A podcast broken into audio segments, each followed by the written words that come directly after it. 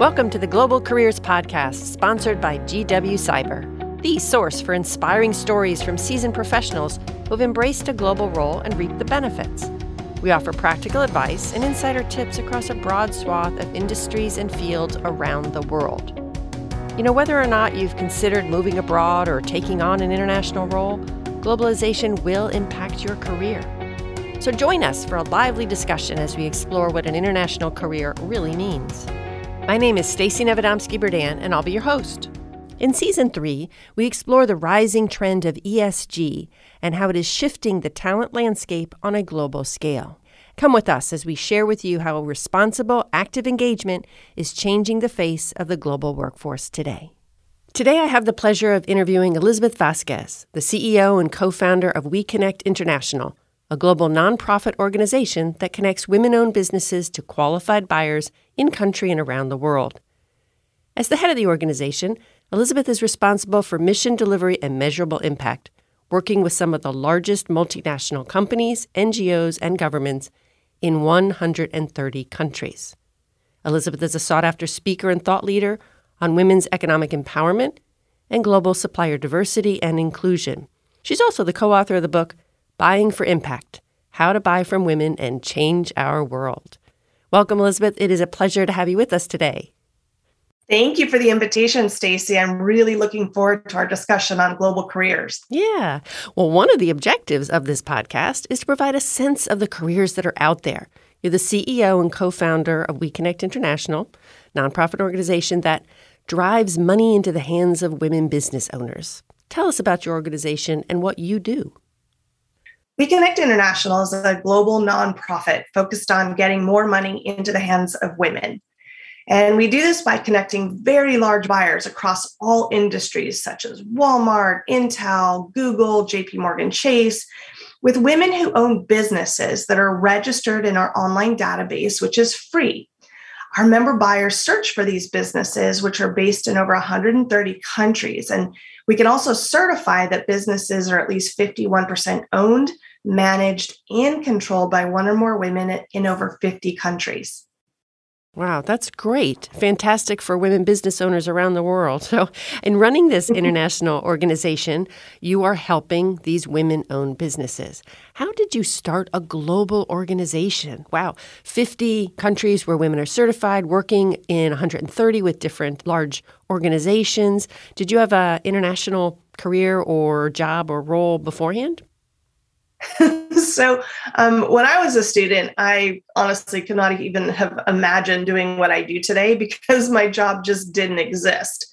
I actually created my job when I was running another global nonprofit focused on the needs of growth oriented women owned businesses. And at the time, uh, everyone was really obsessed with microfinance. But when I talked with women who owned businesses around the world, what they wanted most was to sell their stuff. And so I started talking with large American corporations that had a need to diversify their global supply chains. And a few years later, we worked together to launch WEConnect International to make it easier for this demand to connect with women owned suppliers. Oh, I love it. So you identified a need and filled it, which is, of course, the best way to become an entrepreneur and start a business. That's terrific. Really cool. So, um, you're based in DC, I know, and the organization is international, yet you focus on women owned businesses outside the U.S. And I know you described filling that need, but there's also a need for women owned businesses in the U.S. too. So, why just outside? You're right women owned businesses everywhere need an equal opportunity to compete and win. And when we started 12 years ago, there was an incredible nonprofit called WBENC, and they were already certifying women owned um, enterprises based in the US and then connecting them with their member buyers. About a dozen of their very large member buyers wanted to buy from women owned businesses in all of the countries where they do business.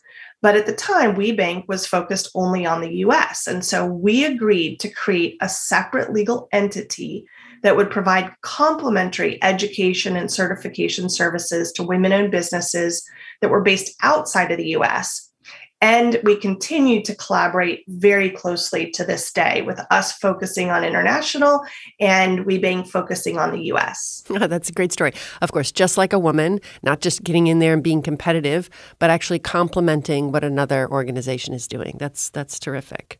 Um, you know, I meet many people who dream of starting their own business and being a CEO. You've done both. What advice do you have to offer our listeners?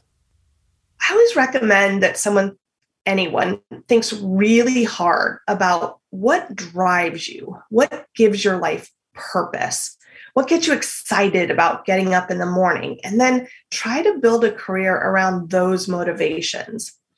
It's an exciting but often overwhelming process because you're putting yourself first so that you can serve others. All successful entrepreneurs are driven by passion or necessity or both and that drive is what will get you through all of those no's that you're going to hear from others and all of the doubts you're going to hear from yourself. But if you stay focused and if you take the time to constantly study the pain points in your target markets so that you can anticipate needs and provide relevant solutions, you will be successful. Oh, that's great. And clearly, your passion is gender equality, which is one of the UN sustainability goals. Um, why does it matter? And why are you so passionate about it? it matters because we simply can't afford to leave half of our population on the sidelines. Everyone should have an equal opportunity to contribute to and benefit from economic development.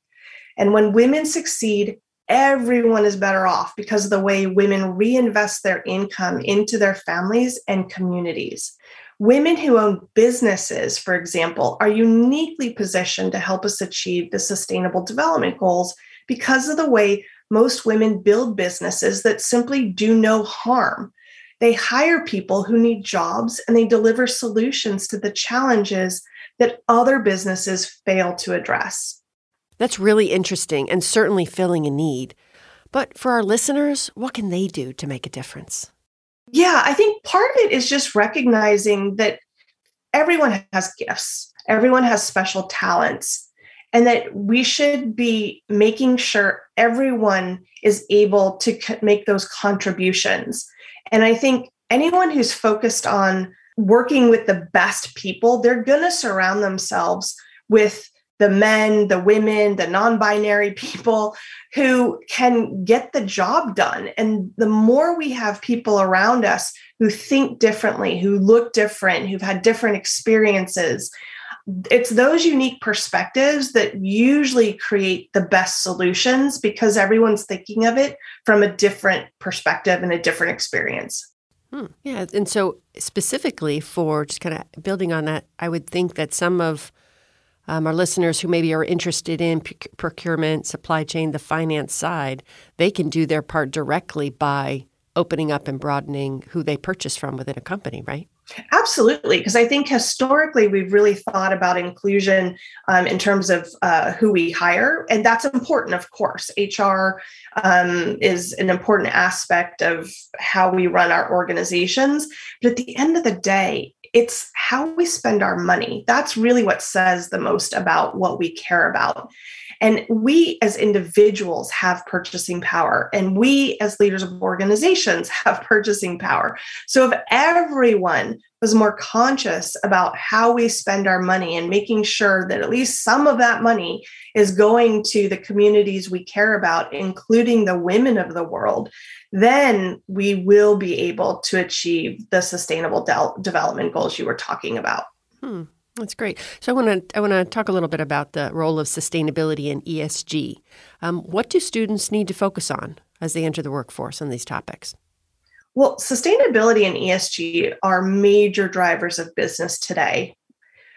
Anyone with a strong understanding of why these values are important and more importantly, how to implement them into an organization as part of its DNA and not just some side program, those people will be successful.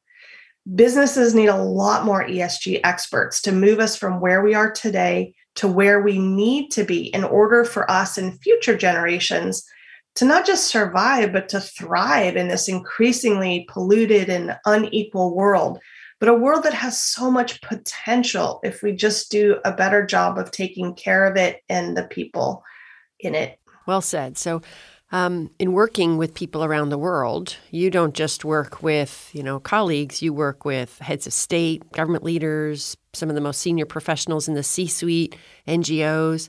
I imagine you have a lot of insight to share, and this is a again a big question. But what are some tips um, that you've you've learned from working with some of these senior leaders around the world? Well, first, just remember that these are just people, right? They're just people doing their best to help others. So have fun with it. I always go into a conversation with curiosity. I seek first to understand, and then I feel comfortable sharing how my passions and my experience might complement their work. It's important to listen and to understand what they're saying and why they care about the things they care about because it makes it easier to have a genuine connection that can lead to a relationship, a relationship based on trust. And trust is absolutely key to any successful relationship. Mm, that's nice. they are just people too. Well said. Um, Elizabeth, what else do you see on the horizon that those entering the workforce in the next year or two need to be aware of? So try to plan, but just know that your plans are going to change because the organizations that you start or that you're working for, their plans are going to change too. Um, the most successful leaders um, are the ones that are flexible and agile and that don't get flustered when they have to make a change because the world is very dynamic. There is a lot of uncertainty, and a lot of people have a lot of anxiety.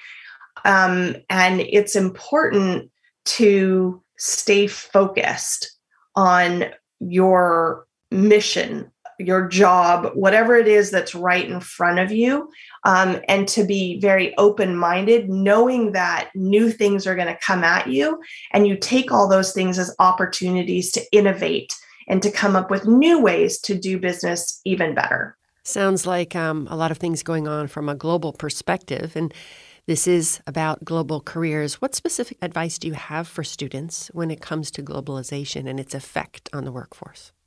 I think recognizing that globalization is now a part of everyone's life. I think, you know, between COVID and the nightmare in Ukraine uh, and Afghanistan and many other places, it's it's obvious that what happens on the other side of the world will have an impact on wherever you're standing, um, and that what we do here has an impact on the rest of the world.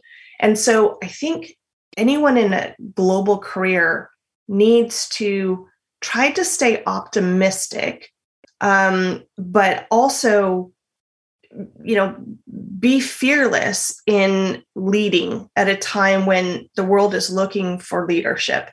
It's, a lot of people are looking for direction um, in in such an uncertain world. But trying to you know create a sense of organi- organization around it and a path forward i think that's what everyone is looking for. Um, are those voices of people who are willing to take risks and forge a new way of um, creating a new world that is more equal and more sustainable.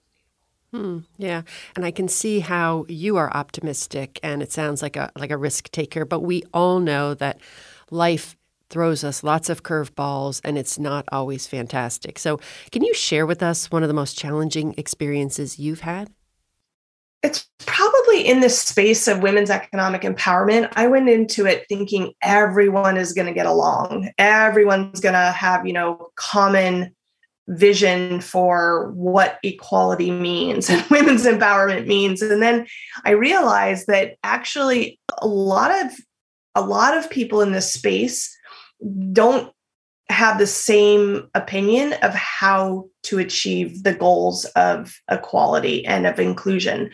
And at first, that was very frustrating because it made it hard to build coalitions when everyone has a different long list of priorities and it makes it hard to stay focused on the top priorities. But I think that's where, you know, finding, um, realizing that that not everyone is going to work the way that you work and be okay with that.